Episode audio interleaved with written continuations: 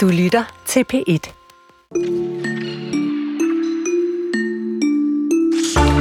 Kamma Skorup kom til Sisimiut i Grønland som sygeplejerske, men øh, hun blev hurtigt fascineret af den der gamle grønlandske fangerkultur, og som den første danske kvinde nogensinde fik hun øh, erhvervsfangerbevis. Øh, og det er altså til et arbejde, der ikke bare er ret fysisk krævende, det er også ret farligt. Hun er et af de kvindelige eventyrers klubs 62 medlemmer, og 48 af dem er nu gået sammen om at skrive bogen De eventyrlige kvinder. Med hende og en anden meget garvet, eventyrlig kvinde, nemlig Nina Rasmussen, om sådan et øh, lille kvarters tid. Hvis jeg læser sætningen Do not go gentle into that good night, så vil en hel del af jer derude tænke på, ja, Christopher Nolans mesterværk Interstellar, hvor digtet her spiller en ret afgørende rolle. Det er skrevet af valisiske Dylan Thomas, og i vores serie om kunstnere, der døde alt for tidligt i en rus af alkohol og stoffer, så skal det til sidst i den her time handle om netop ham, altså Dylan Thomas. Det bliver voldsomt og dejligt vildt. Og vi begynder med en øh, kontroversiel amerikansk højrefløjsfilm, som nu kommer til Danmark. Det her er Kulturen i dag med øh, Jesper Dejen og Karen Sækker. Og det er en sand historie om en øh, mand, der hedder Tim Ballard. Han sætter livet på spil for at redde børn fra sexhandlere i Colombia. Det er øh, plottet i filmen, der hedder Sound of Freedom, som efter lang øh, venten nu får øh, premiere i Danmark. Og tilbage i august, der talte vi faktisk her i programmet om filmen, fordi den solgte virkelig, virkelig mange billetter i USA, og dengang var der nu ikke nogen øh, udsigter til, at den ville komme uden for landets grænser. Lige præcis overraskende mange billetter, men det har altså ændret sig nu. Distributionsselskabet Manymore Films har købt rettighederne til filmen her i Skandinavien, og filmen kommer i øh, norske biografer i morgen, om en uge øh, i et øh, lille udvalg af danske biografer. En del af ansvaret for den bedrift ligger hos vores næste gæst. Det er dig, Ole. Velkommen til. Tak. Ole Ravsnæs, direktør for altså den danske afdeling af distributionsselskabet Many More Films. Allerførst, Ole, vi har jo talt ret meget om den her film, men endnu ikke øh, om nogen, eller om nogen, med nogen, der har set den. Men det har du jo. Hvad, hvad synes du om den? Nu er du, jeg ved godt, du distribuerer den, så det ville være lidt underligt, hvis du sagde, at det var noget værd lort. Men, men fortæl om den. Hvad tænker du? Altså, en film, en film med et, et øh, godt og spændende indhold og et godt budskab, det er jo aldrig gået vejen for. Øh, som distributør, så leder man jo altid efter gode film, der kan sælge mange billetter, Øh, og der er opskriften, hvis den har et godt indhold og et bud, godt budskab, så, så kan man ikke gå helt fejl. Ja. Og personligt synes jeg, det er en glimrende og, og underholdende film. Ja, og det er måske i virkeligheden sådan, den snak udenom, der er det kontroversielle i det, selvom det jo også er et empfindeligt emne, som handler om bortførelser og, og sexslaveri øh, blandt børn. Lad os lige høre en, en lille bid af, af filmen her. No one goes in. Not the army, not the police, not us.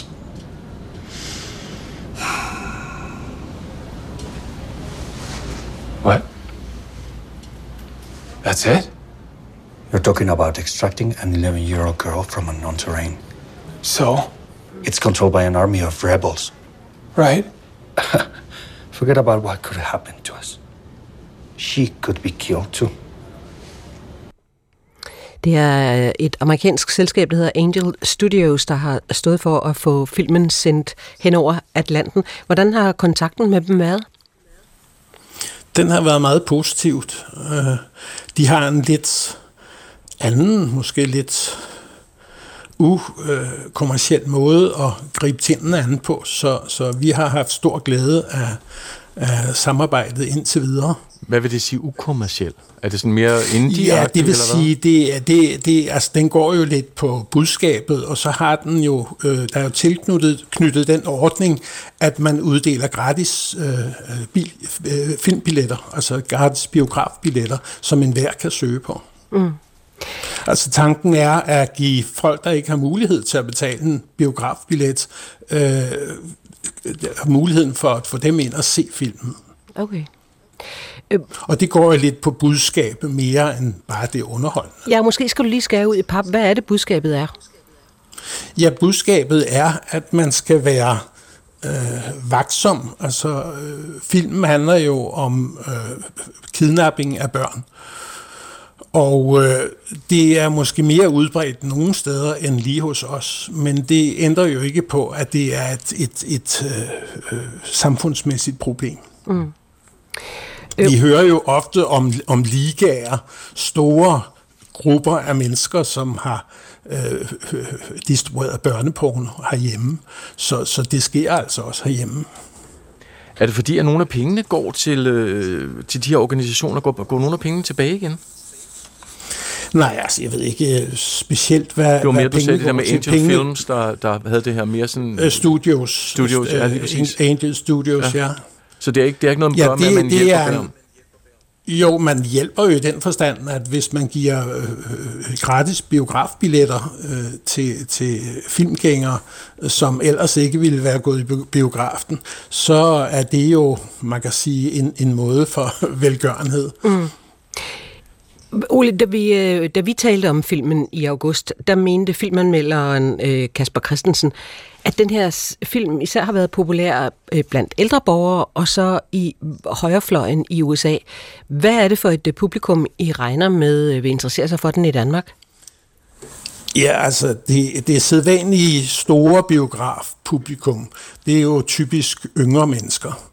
Og øh, kvæg af filmen er øh, både underholdende og spændende, så vil der jo være en stor del af den sædvanlige hyppigående biografgænger, øh, også som er målgruppe til den her film. Og så er det klart, som du siger, ældre gruppe, som ikke kommer i biografen, øh, de er måske mere optaget af budskaber og, og film, der har et en eller anden særlig baggrund.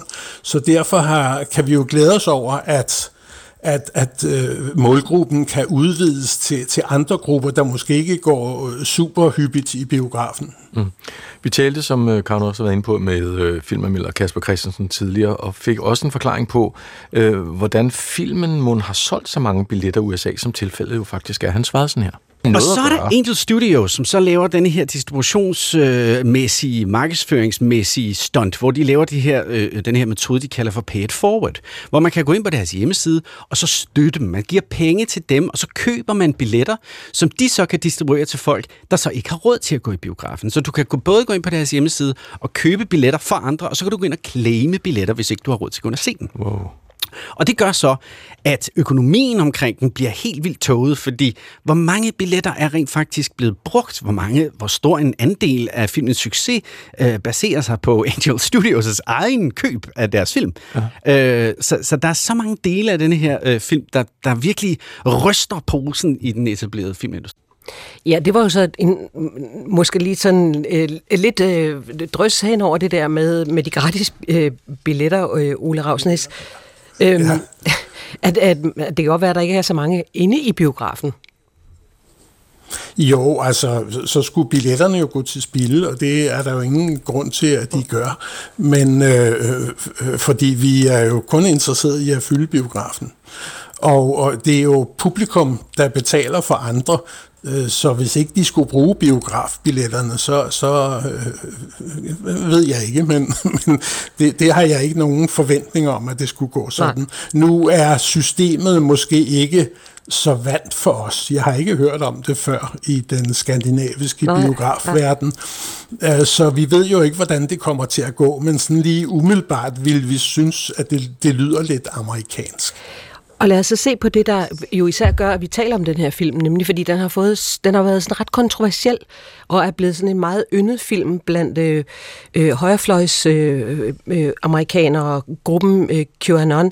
Øh, og nu kan du lige om lidt øh, bidrage med, hvorfor du tror, det er sådan. Men øh, lad os lige høre Kasper Christensen øh, om, om, om det der med, at den har fået sådan en meget kontroversiel omtale.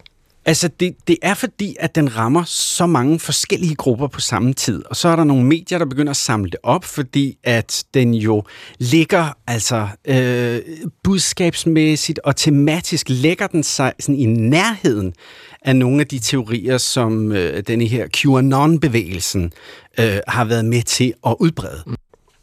Ja, øh, hvad er din holdning til det, Ole Ravsnes, det der med, at QAnon og den, og den yderste højrefløj virkelig har taget den her film til sig? Hvorfor har de det? Ja, så skal jeg jo begynde at analysere det, det, det amerikanske marked.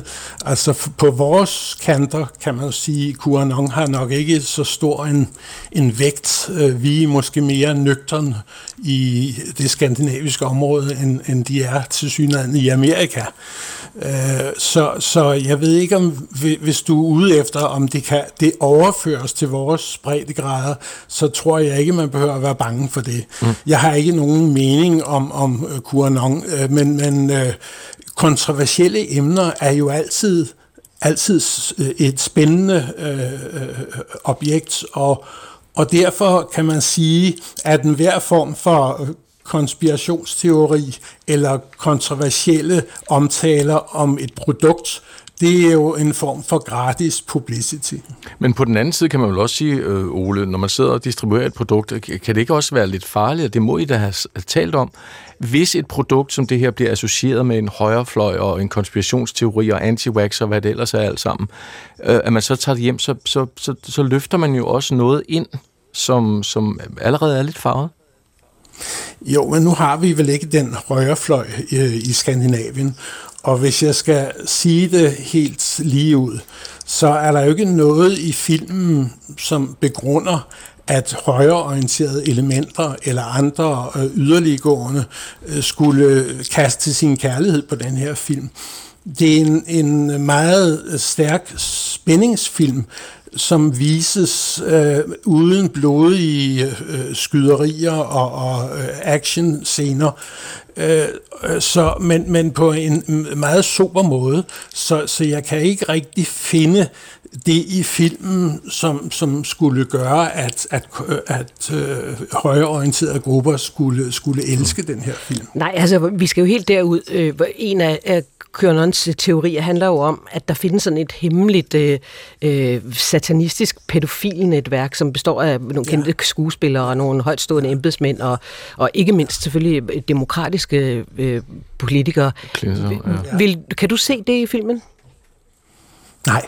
Altså det, det, det er, filmen handler kun om historien om bortførelse af nogle børn i Sydamerika. Mm. Og den øh, spændende mission, der er for at redde dem. Mm. Men Ole, det er interessant, jeg ved godt, du siger, at, at vi har heldigvis ikke så mange af dem her, men der må jo alligevel være nogen, fordi i sommer, der modtog vi jo her på programmet også, og det var virkelig ejendomligt, flere henvendelser fra personer, der også gerne vil have, at vi lavede noget om den her film. Kan I ikke lave noget om den her? Hvorfor gør ja, I ikke det? Ja, Lidt aggressivt ja. på de sociale medier, sådan alligevel tankevækkende. Har I også fået henvendelser af den her karakter med folk, der sådan vi meget insisterende gerne vil have det her? Ja, men det, det er jo ikke nogen, der afslører sig som højre, øh, højreorienterede elementer eller konspiratuelle Nå, nej, men mennesker. interesse, der er det, er, sus, in, Interessen er ja. stor, men, men øh, det starter vel med, at, at øh, når filmen er øh, meget omtalt i den ene eller den anden forbindelse nu her i den kontroversielle, så, så giver det ringvirkninger i, blandt de almindelige forbrugere og dem, der, der elsker film. Så alle er vældig meget nysgerrige Øh, øh, øh, omkring filmen, og hvad den handler i, og hvorfor, ligesom I stiller spørgsmål om, om øh, højreorienterede grupper i, i Skandinavien kunne øh, begynde at elske den her film og bruge den.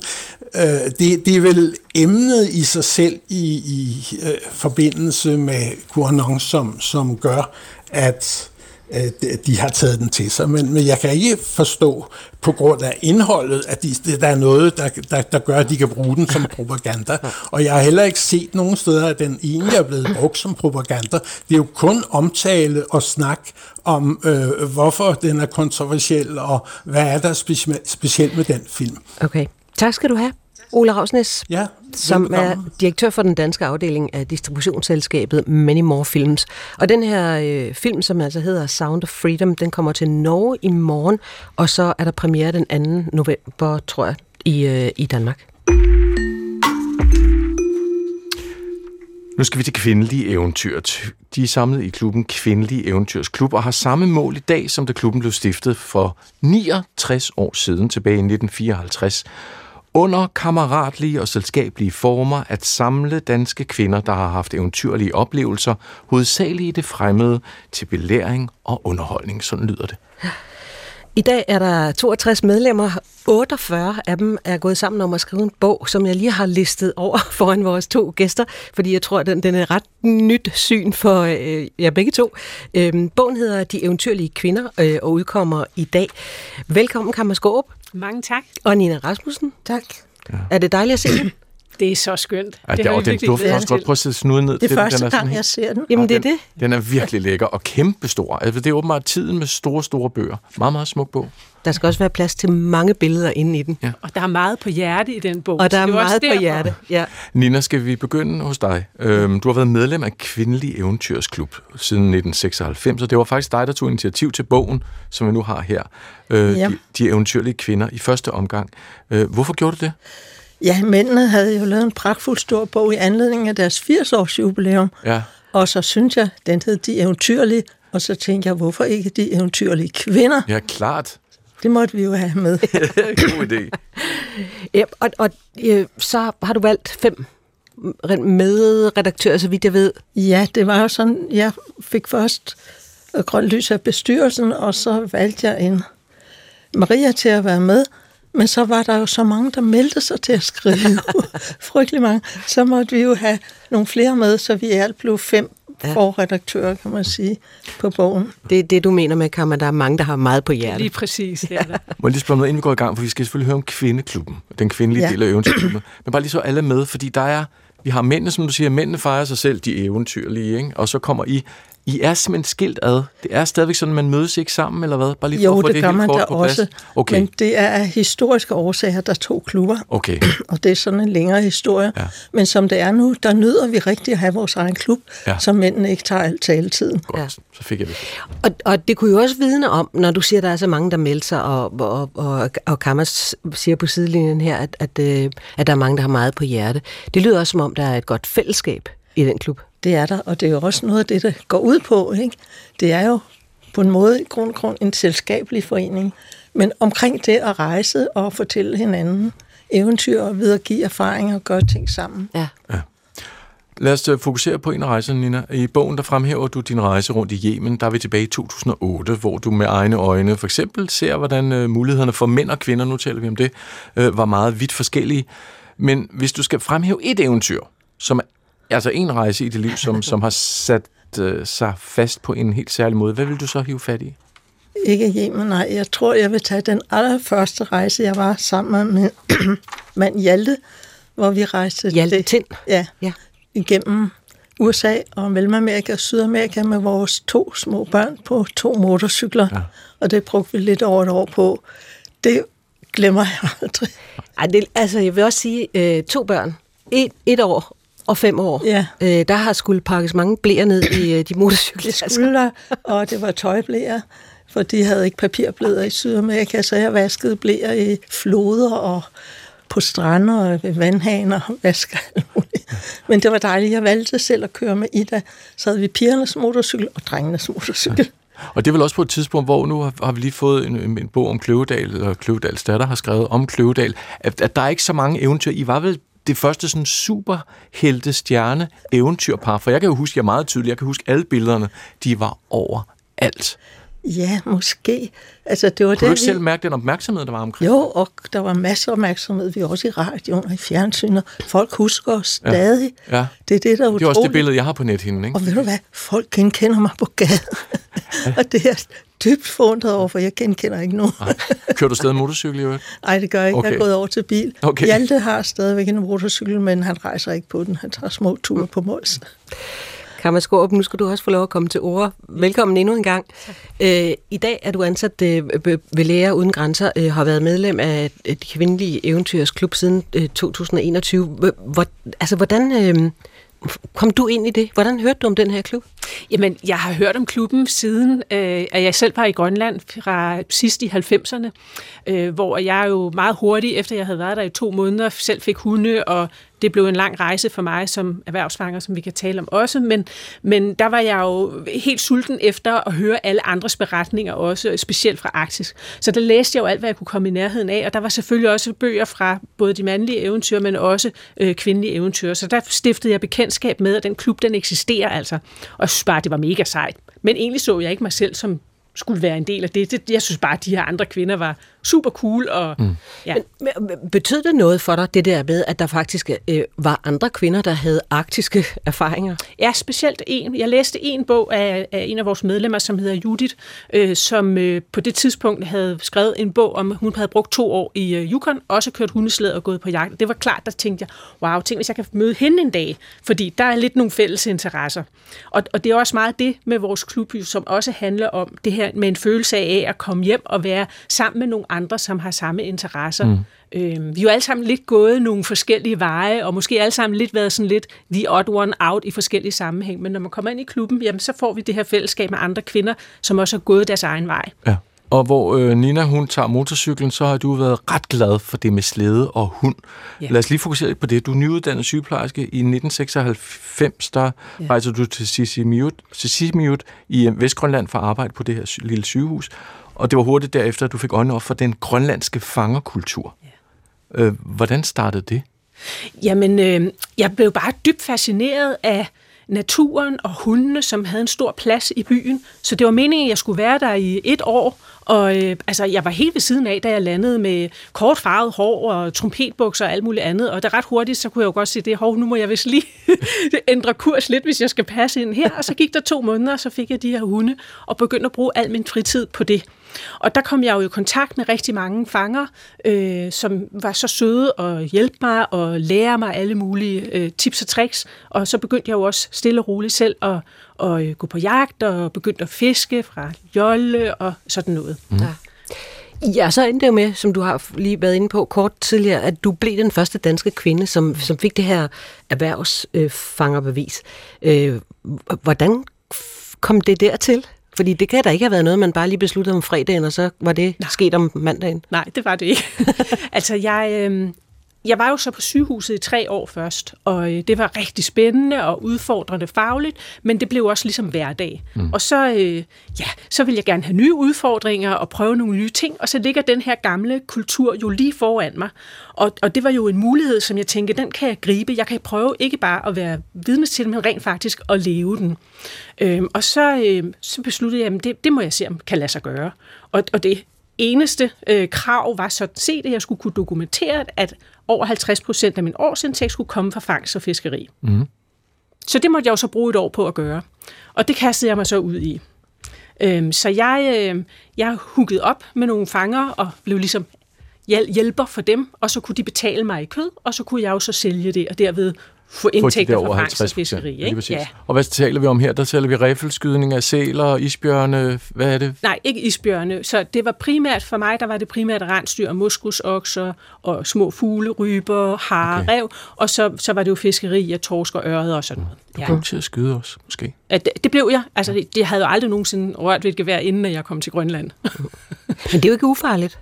Nej, det er det ikke. Og det, det kom jeg jo så også til at mærke på den første tur, hvor at jeg øh, skulle på øh, muskusoksejagt. Øh, øh, og det frøs øh, minus 38 grader, og der øh, på dag nummer to ender jeg med, med min hundeslæde og falde igennem isen.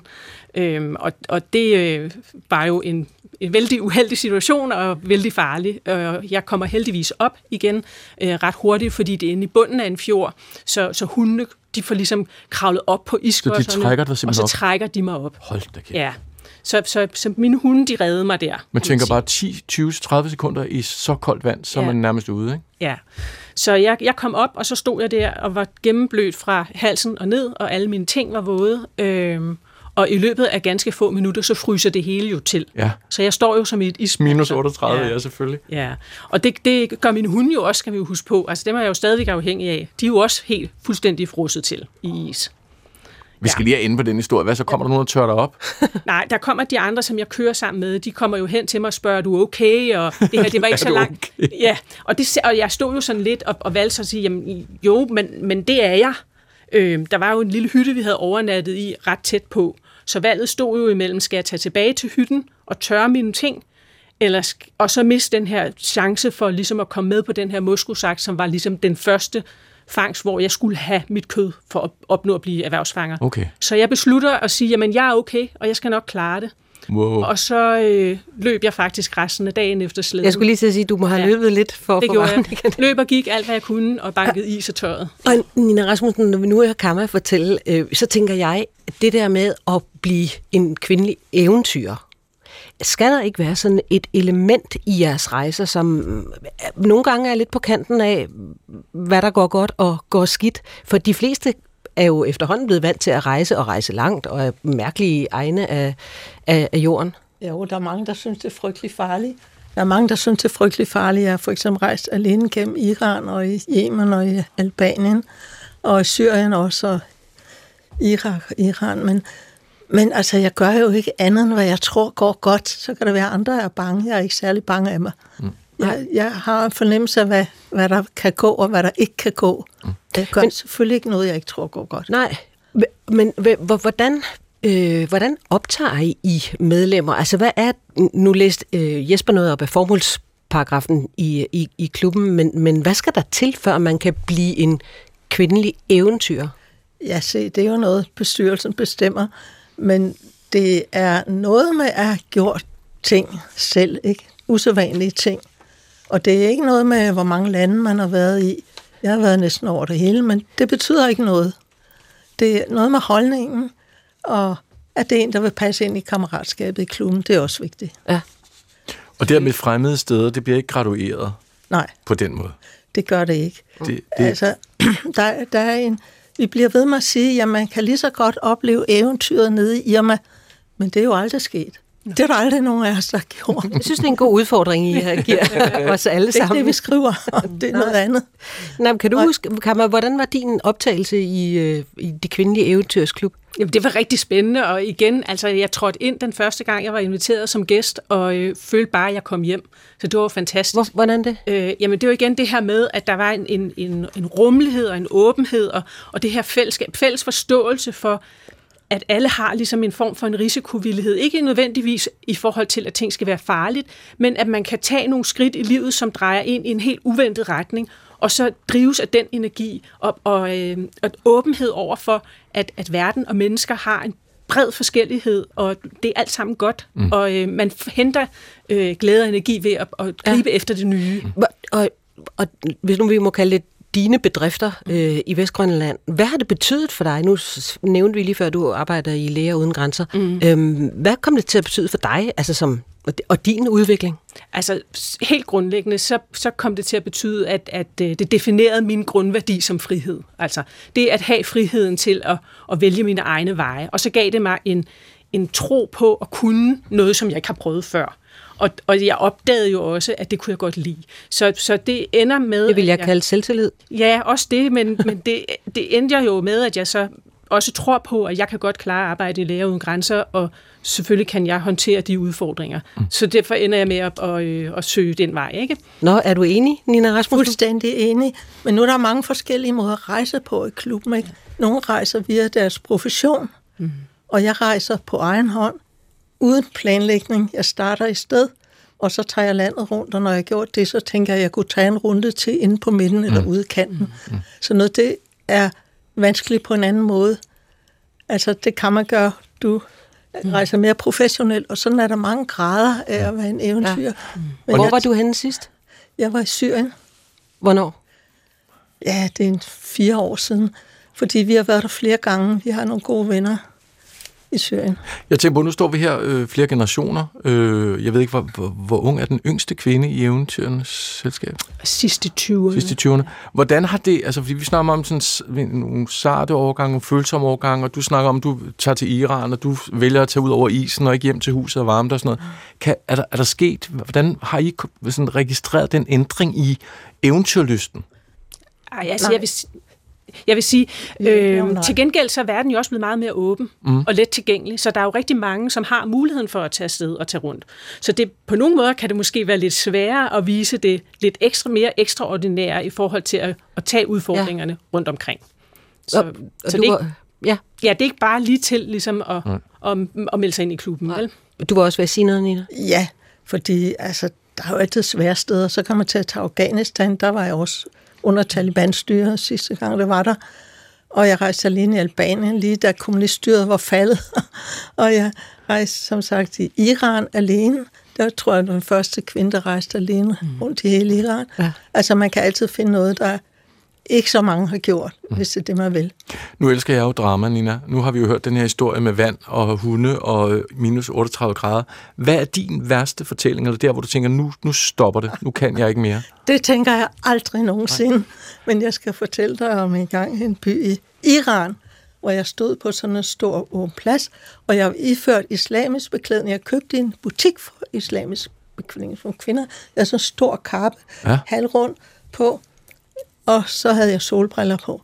Og så blev jeg omringet af nogle kvinder fra det moralske politi, og det var nogle forhåndværende prostituerede, der blev ansat til det. og de omringede mig, og de hævde ned i min kappe, det var for, for kort.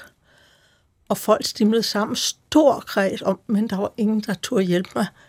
Og jeg sagde, what? What? What? Og da jeg sagde den her mærkelige lyd, jeg taler jo ikke farsi, så forstod de, at jeg var udlænding, og det var også forbudt at have solbriller på. Det er alt fra amerikansk. Mm. Slips var også forbudt. Så lå de mig til sidst gå, men der var jeg bange. Ja, det og alle andre var bange, fordi de tænkte, jeg ville blive slæbt på politistationen og banket. Men de lå der være, og du kom de lå være, ja. Heldigt for os. Og efterhånden så lærte jeg jo at spotte de der forskellige former for politi, det ja. Jeg, jeg tænker også på, jeg synes nogle gange, når jeg møder nogen, der rejser meget, altså ikke som eventyr, som I gør, men som bare rejser rigtig meget, at så kan man godt nogle gange lidt have en fornemmelse af, at man bliver lidt blind og lidt døv, altså hvis man virkelig rejser meget, fordi den ene oplevelse kan, står næsten i vejen for den næste. Er der nogen af jer, der kan kende det? Nej, Nej. jeg har det modsat, fordi når jeg rejser, så kan det gå en uge, inden jeg rigtig får kontakt med nogen. Men når jeg først kommer ind i nogle familier, så bliver det dybt og interessant, ikke? Og så sender de mig videre til en anden gren af familien eller til en veninde, og så går det sådan af. Og det er dybt interessant. Ja. Virkelig. Og det er ikke noget, man lige vender sig til. Og det er heller ikke så nemt. Nej. Altså, jeg har også skulle sidde i timevis hos familier, jeg ikke havde sprog med. Ja. Og det var så cirkussprog, ikke? og det gik også fint, men det kræver enormt tålmodighed. Ja. Fordi man lærer jo at se, hvad folk mener, hvad de snakker om, men ikke lige, hvad de siger. Mm. Og det er lidt svært. Et hurtigt spørgsmål, eller hvad? Må jeg Nej, du står, du, det er bare fordi... Jeg giver bare fuldstændig man... ret. Netop ja. det der med at tage sig tiden til at være i det, og blive ved med at, at holde øre og øjne åbne. Øhm, ja. ja. Der er vi helt enige. Ja. Vi glæder os til ja. at høre, hvor jeres næste rejser går hen. Øh, tak til, øh, til jer, og tillykke med bogen. Ja, tillykke med den smukke, smukke bog. tak. Forfatter og foredragsholder Nina Rasmussen og øh, Kammerskåb, som i dag arbejder for Læger Uden Grænser, og begge to kvindelige eventyr, og øh, bidragsydere til øh, de eventyrlige kvinder, der kommer i dag. Tak for besøget. Rigtig meget kunst er gennem tiden blevet skabt i en rus af alkohol og hårde stoffer, og nogle gange kombineret med et meget traumefyldt liv, og det kan aflæses, når man ser på, hvordan kunstnere så dør. I vores serie Dødens Årsag starter vi bagfra. Vi dissekerer døden og ser på, hvad for et liv, der førte kunstneren mod det her endeligt. Øhm, ja, og vi skal se nærmere på en øh, digter, der døde alt for tidligt, nemlig britiske Dylan Thomas.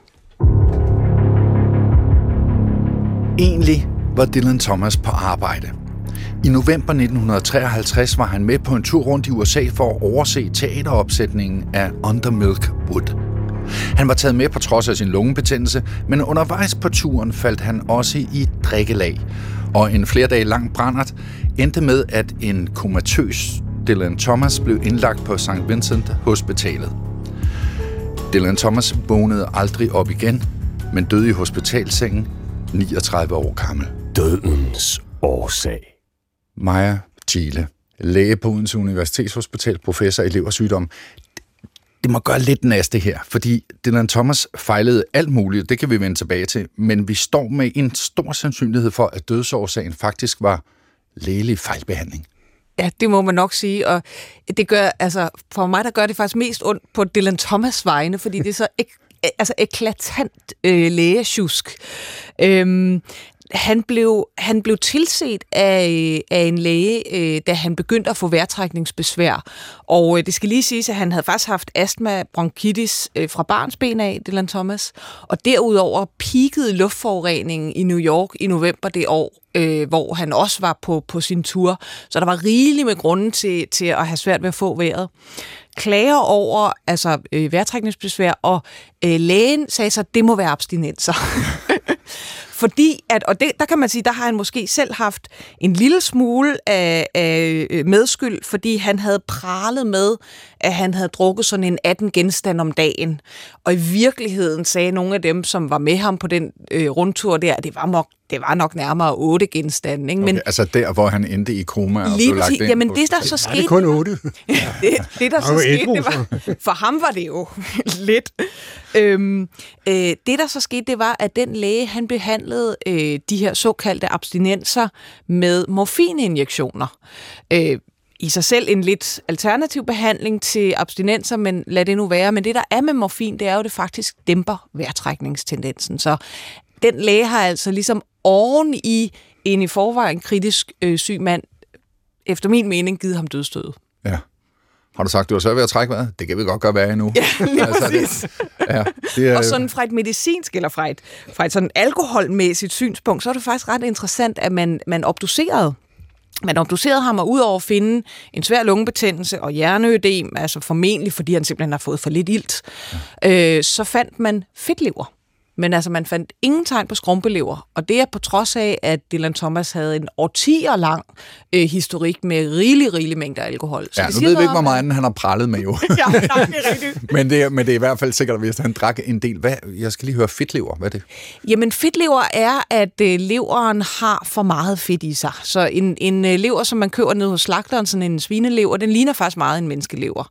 Sådan mm, rødbrun, mørk øh, slatten sag. Og hvis der kommer for meget fedt i, så bliver den jo som foie gras, altså sådan gulligbrun, øh, og sådan typisk lidt, lidt stivere og fastere i det. Øh, og det kan man sagtens få ved, jamen det kan man få efter sådan en god festivalsæson hen over sommeren. Øh, øh, men det er ikke noget, der betyder noget for leverens funktion. Altså mm. en lever med, med fedt i kan godt det, en lever skal. Okay. Godt. Øh, han blev 39 år gammel. Som nogen måske har hørt før, så har vi jo en, en, en tredje mand i studiet her i dag. Øh, og det er øh, dig, Botao Michaelis. Velkommen til. Tak skal du have. Som jo er øh, øh, forfatter, litteraturskribent øh, øh, og anmelder og hele Mulletjavsen, når det gælder litteratur. Han er 39 år, øh, da han dør, øh, det her Dylan Thomas. Hvad efterlod han øh, for et forfatterskab?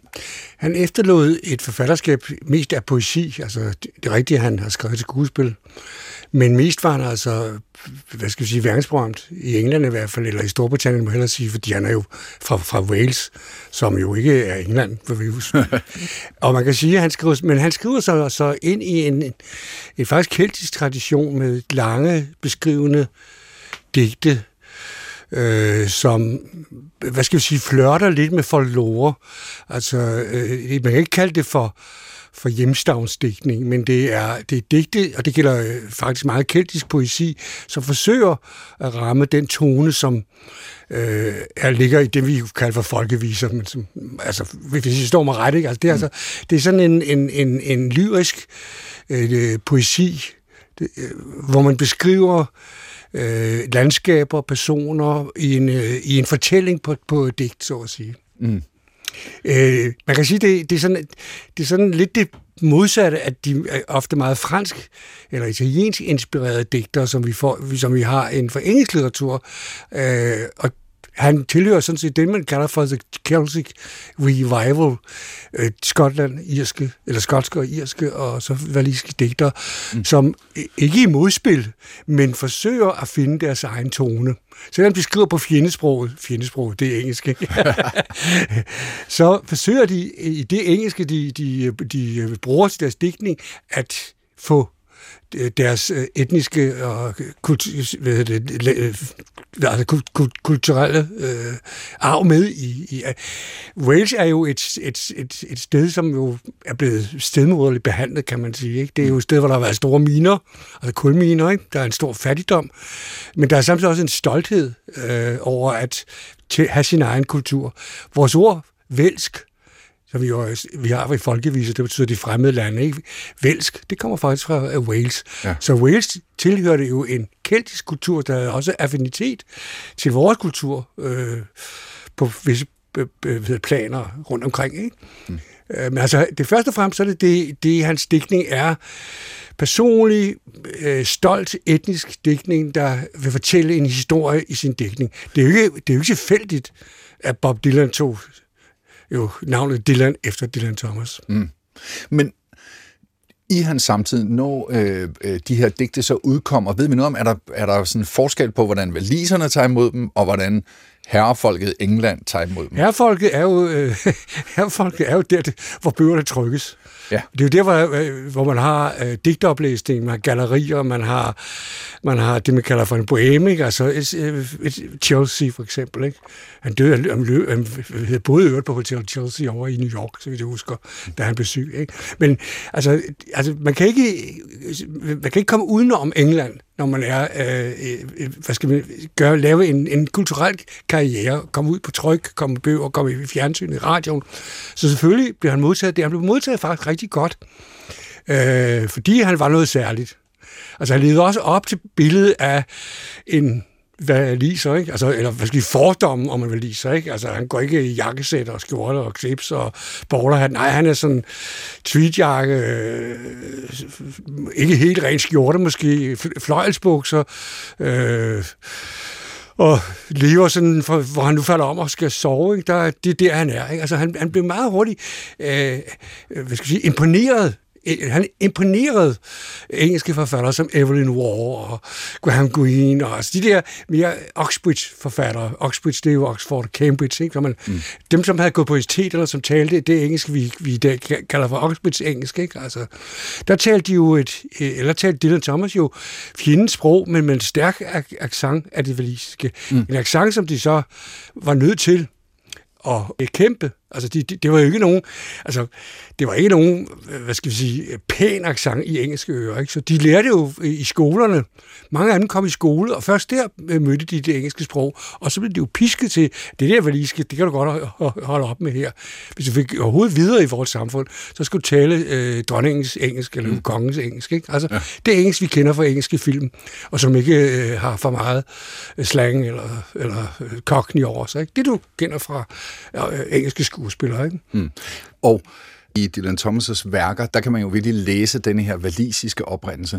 Jeg tænker på, også i hans sygdomme, må man jo næsten kunne mærke hans valisiske oprindelse. Du fik lige nævnt før, at han havde astma og luftvejsproblemer og sådan noget, og, og så siger du, Bo, jamen han kommer fra et sted, hvor folk arbejdede i minerne ja. og så videre, så videre. Jeg tænker, der må jo være nærmest sådan en til en, ah, that's why. Ja, både og, fordi øh, han startede ud som journalist, så det er jo ikke sådan lige frem øh, han er ikke gået ned i miner. men, men øh, det, der, det, der har slået det er myten, mig... Det er jo myten. Altså, ja, han, vil, han, han, altså, han ville gerne være sådan, altså, øh, det, søn af en kulminearbejder, det var næsten, at var blevet adeligt gjort i, i valisiske kredse, altså arbejderkreds. Det, det er også noget, man skal huske, at det ikke kun en, hvad skal jeg sige, etnisk eller keltisk forskel mellem englænder og valiser, det er også en social forskel, ikke? Altså, som jeg før, at deres sprog øh, er ligesom vores Bornholmsk, altså det er sådan lidt øh, pittoresk øh, anderledes sprog, men det er ikke det sprog. Husk på, i England er man sproget. Du, altså, det betyder meget for en englænder, eller i hele taget en, der er en del af det forenede kongedømme United Kingdom, at man ikke falder igennem, man taler det, de kalder, eller kaldte kongens engelsk, dronningens engelsk. Altså højt, tydeligt, overholder øh, udtalerne, øh, og selvfølgelig grammatikken. Mm. Den der er, engelsk grammatik er jo ja, ikke eksisterende nogle gange. Noget, jeg ikke forstår ved, ved Dylan Thomas forfatterskab, det er, at, at han udgiver jo som en, der professionelt beskæftiger sig meget med døden øh, på hospitalet, så udgiver han nogle af de, de smukkeste digte, efter min mening, om, om døden og kæmpe mod døden. Og, og øh, altså som 19-årig udgiver han Death Shall Have No Dominion, hvor altså da jeg var 19 år, der tænkte jeg, intet på døden. Der troede jeg, at jeg og alle dem, jeg kendte, skulle leve for evigt. Så, så den der modenhed er jo, er jo helt ekstrem. Øh, ja, den tror jeg, han, jeg tror, han vil sige, at det var det er en del af, af, af det valisiske. Altså den der, det er så livsglæde, ikke? Der er sådan, som franskmænd siger, svarte vivre, ikke? Altså drikker og lad os, lad os øh, elske i dag, i morgen er vi døde, ikke? Altså carpe diem-tonen er i ham. Altså, Men, det, men, men, men hvor kommer så den der ret dybe indsigt i, Jamen, at hvis du- også slutter på et tidspunkt så ind? Jo, du, de, de, altså, det kan godt være, han ikke var, eller han kom jo i et miljø, hvor kulminearbejdere ikke blev særlig gamle. Altså, de, de, de blev slidt op, simpelthen. Deres lunger blev, blev faktisk nedbrudt af de her øh, kulstøv, ikke? Og det var, tror jeg, uden at jeg ved så meget om det, at den der dødslængsel, eller death wish, eller hvor man skal dø en værdig død. Det skal man også lige huske på, en værdig død. Ikke? Det, er jo ikke, det er jo ikke strådøden, det er jo øh, face the music and dance. Ikke? Altså det er på en eller anden måde, gå ind i, gå ud i livet og leve, mens du tør og, og gør. Ikke? Og derfor er de der dødsdigte, eller de er jo sådan mere, hvad hedder det, præget af en præmoderne dødsopfattelse, altså en, en værdig død. Ikke? Altså, det præmoderne samfund er, er det gamle keltiske øh, Wales, øh, hvor man lever, som man gjorde for 2000 år siden. Så kom kulminerne. Og hvem kom med dem? Ja, det gjorde englænderne, ikke? Så er den der igen. Så er den der igen. Jo, jo, det er, og det er den jo for alle øh, i, i, i forskellige gradbøjninger. Ja. Mellem skotske og irske og valiske digter. Forholdet til det engelske sprog, det er problematisk. Ikke? Mm. Et af de, øh, måske nok det mest berømte digt, øh, han har lavet, skal vi lige høre en snas af, det er, øh, bliver læst op, det er også fra 50'erne af Richard Burton. Ja, ja. Øh, Do not go gentle into that good night. Lad os lige høre lidt af det her. Do not go gentle into that good night. Old age should burn and rave at close of day. Rage, rage against the dying of the light. Though wise men at their end know dark is right, because their words had forked no lightning, they do not go gentle into that good night. Good men the last wave by, crying how bright their frail deeds might have danced in a green bay rage, rage against the dying of the light. Wild men who caught and sang the sun in flight and learned too late they grieved it on its way. Do not go gentle into that good night. Grave men near death who see with blinding sight, blind eyes could blaze like meteors and be gay. Rage, rage against the dying of the light.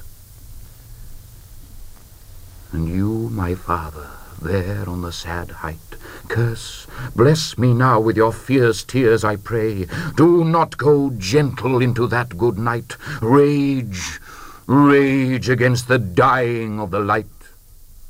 Richard Burton, øh, vi stod og snakkede om før, Bo, det er ikke helt tilfældigt, det er ham, der læser det her. Nej, Burton er jo også valiser, og han kommer øh, faktisk fra en meget, meget arbejderistisk baggrund. Ja, ikke, at man kan høre det på en udtale her. Nej, men det er jo det, der er, det det, der, det er, jo det, der er hævnen. Det er jo det, der er hævnen for, for mange af disse va- walisiske skuespillere, at de lærer at udtale engelsk bedre end englænderne. Ikke? altså, øh, Richard Burton taler jo engelsk, som vi forbinder med Laurence Olivier. Altså Shakespeare-engelsk, ikke? Altså, ja. Tag en type indånding, og så tal. Giv, dem- giv mig Hamlets monolog, ikke? ikke? Ja. Altså, det er jo det smukkeste engelske, og det er faktisk lidt med vilje, at de gør så meget ud af det, for at sige, æbbe, bu, det kan vi godt. Men de, de, de, når de kom tilbage til deres familier, altså Burton, han blev faktisk adopteret af en engelsk lærer, så vidt jeg husker, men når de kom tilbage til deres miljø, så slog de naturligt over i walisisk. For ellers så øh, blev de vendt ryggen. Ikke? Mm. Men der ligger en skæg øh, sproglig øh, ting omkring det der, at de walisiske skuespillere vil overgå englænderne i deres, i, i deres udtale. Ikke? Alle siger jo Burton som en af de helt store Shakespeare-skuespillere. Ikke? Der er kun Laurence Olivier, øh, John Gilgott, og så er der så Burton. Ikke? Mm.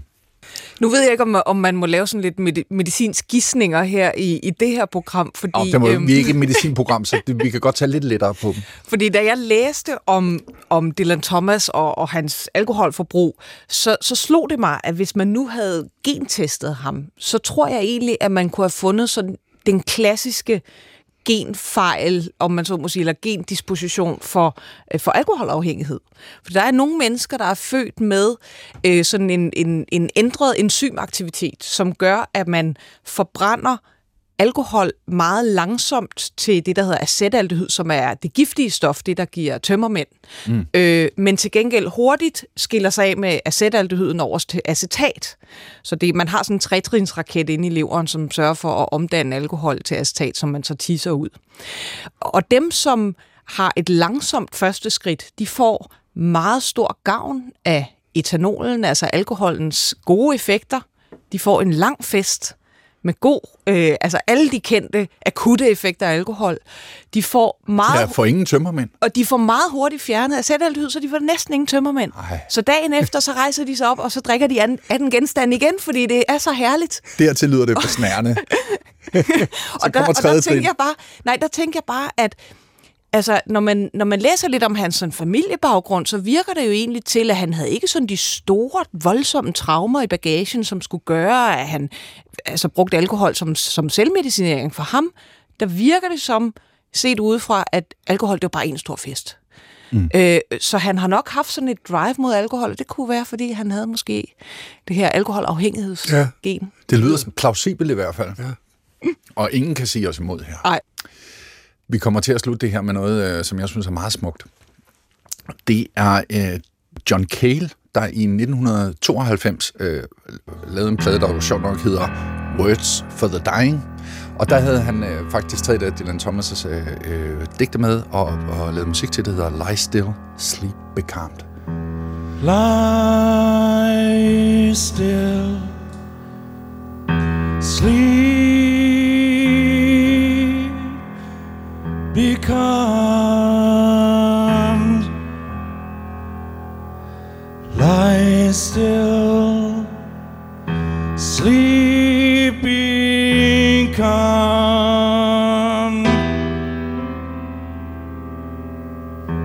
Suffer with a wound in the throat. Suffer with a wound in the throat. Burning and turning.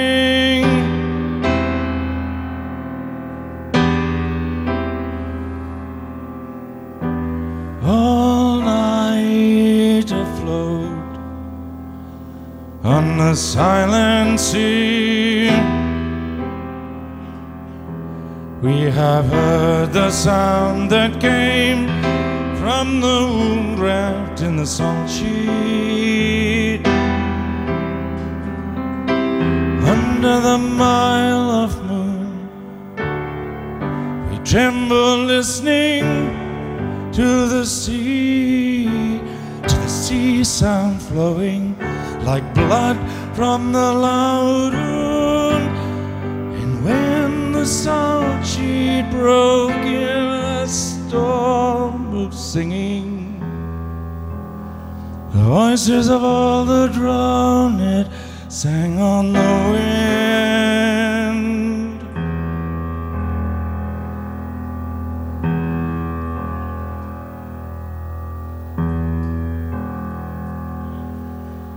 Open the pathway through the slow side sail.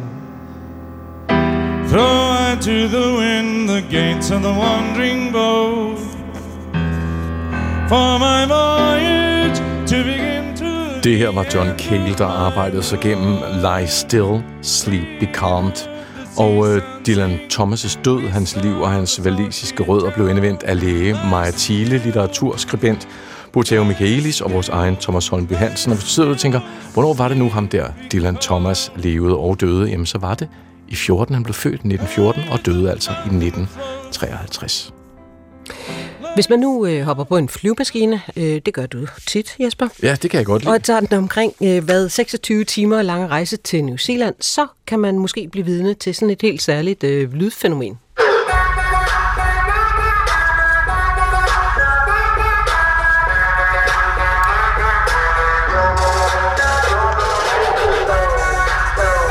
Kan du lide det? Nej. Nej, du står og ser helt syg ud. Jeg synes, det går ondt i mine ører. Nå, ja, altså fordi øh, øh, mange kender jo det der med i sommermånederne, at der er soundbox og lydsystemer, øh, hvor der end er en plads i landet.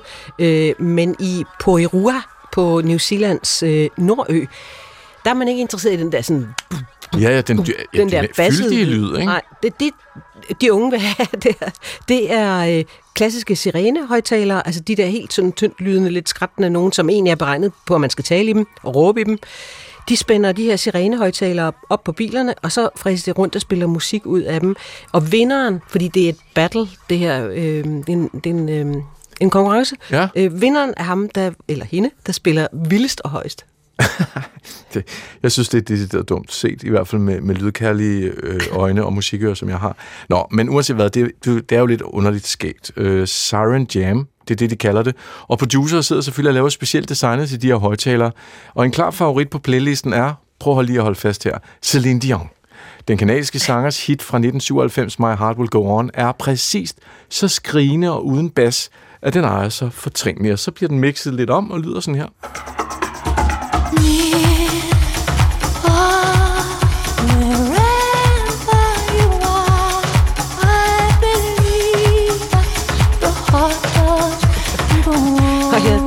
Øh, jeg tænker, der er New Zealandere, der godt kan lide øh, Celine, men de gider simpelthen ikke det her med de her øh, sirene-konkurrencer. Øh, de fleste af dem. Fordi den her høje musik øh, rundt omkring i byen til langt ud på natten har fået mere end 60.000 indbyggere i den her by til at deltage i en underskriftsindsamling, som skal få myndighederne til at gøre noget ved det. Lokalbefolkningen mener simpelthen, at sådan en forstyrrelse af fred skal retsforfølges, og det kan jeg måske rigtig godt forstå. Nå, de unge selv synes selvfølgelig, at indbyggerne er nogle sarte tosser. Øh, de kan ikke forstå, at folk ikke kan se, at det her faktisk er et udtryk for kærlighed til musik. Mm. Mm. Ja. Jeg synes, det er sindssygt weird, at de her drenge og piger har kastet sig over Celine Dion. Men sådan er det så. Det skal jeg jo heller ikke forstå at stå her og kloge mig på. Men øh, jeg synes, vi skal høre øh, honninghittet fra Titanic i den originale flødeversion med fløjte und alles. Jeg stiller mig helt ud i borgen på skibet. Karen Sækker, vil du med derud? Det vil jeg. Godt, så læner vi os frem mod vinden og rækker armen ud til siden, som Leonardo.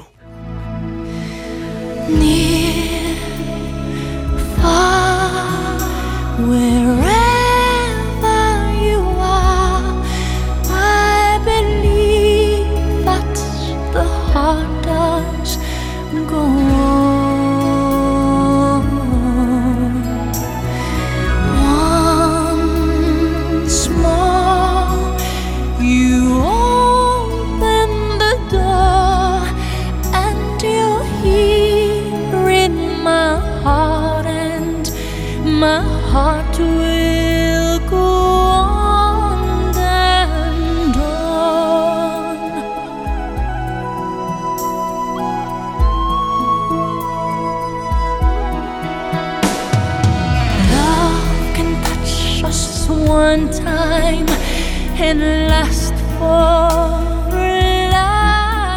Så Karen, så slukker jeg for vindmaskinen igen. Så kan du godt gå tilbage til den i kahytten. Tag en kop kaffe. Vi er tilbage om tre minutter.